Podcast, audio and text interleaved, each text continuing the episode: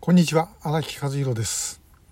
えー、あの時々出てくる金正恩の娘、えー、まあジュエとか言ってますけども正式には名前はあの報道されてないんじゃないですかね、えー、北朝鮮のメディアでは。で、えー、あのまあ金正恩の娘一体ど何なんだと、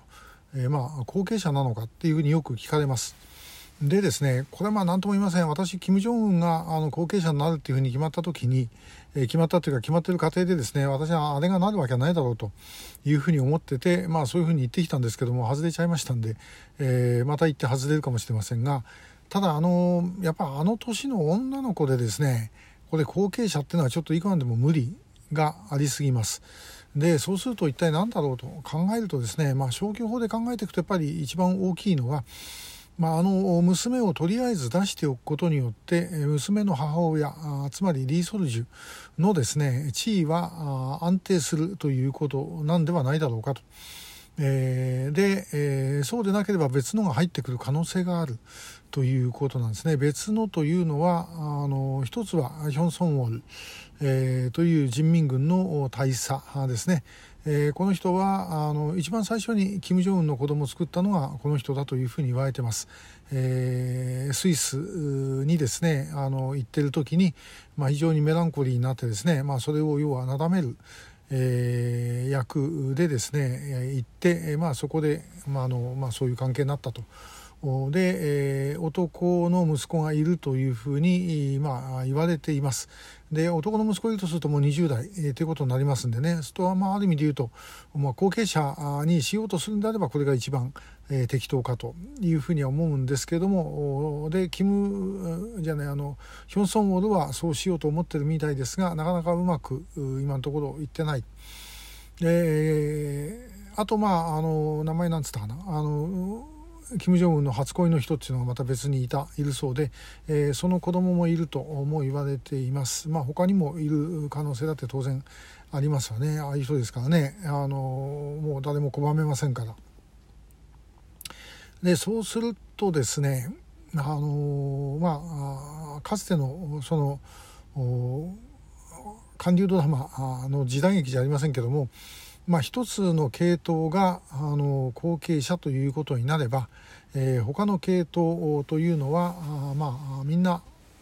場合によったら殺されてしまうということもあるわけですね。で実際あのキム・ジョンイルが後継者になった後で、えー、そのママ母警母であったキム・ソンエ、は外され、そして、その息子であるキム・ピョンイルですね、えー、はもう完全にあの、まあ、極火事、えー、脇絵だというふうに言われて、えー、要は島流しのように東ヨーロッパの大使を転々とすると今は戻ってるみたいですけども、まあ、そういうふうになったということです。だからもうそのヒョン・ソンウォルであれ、えー、それからあのリー・ソルジュであれあるいはおそらくまあこれにさらにあの妹キム・ヨジョンも観点だと思います、まあ、ここら辺があもう一緒になってのドロドロの潮流ドラマですね。本当にこれも命がけ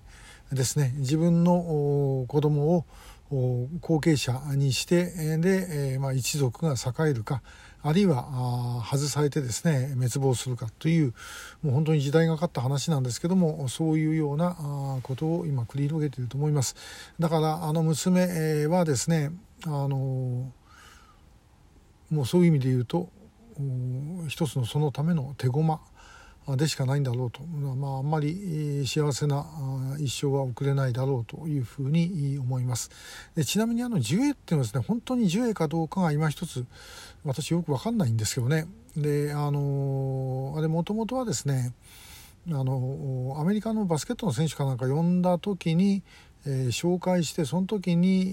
えー、ジュエって言ったっていうような話えー、から始まってたんじゃないですかね。まあなんか間違いがあるかもしれません。私の言ってることに、えー、だとするとうちの子だっていうのをですね、えー、JA っていう言い方をしますんでそれをなんかジュエと聞き間違えたっていう可能性もまあないんではないだろうかなというふうに思います。まあ、何しろ横田めぐみさんの娘だってですね最初出てきた時は、えー、キム・ヘイギョンと言ってたのが途中でキム・ウンギョンになっちゃったということもありますからねもう向こうでそういう名前とか、まあ、どうにでもなるわけなんで。えー、まあ、ともかくあんまり出てきてですねあの一喜一憂というか大騒ぎはしない方がいいんじゃないだろうかなというふうに思います、えー、今日はその金正恩の娘についてお話ししました。今日もありがとうございました。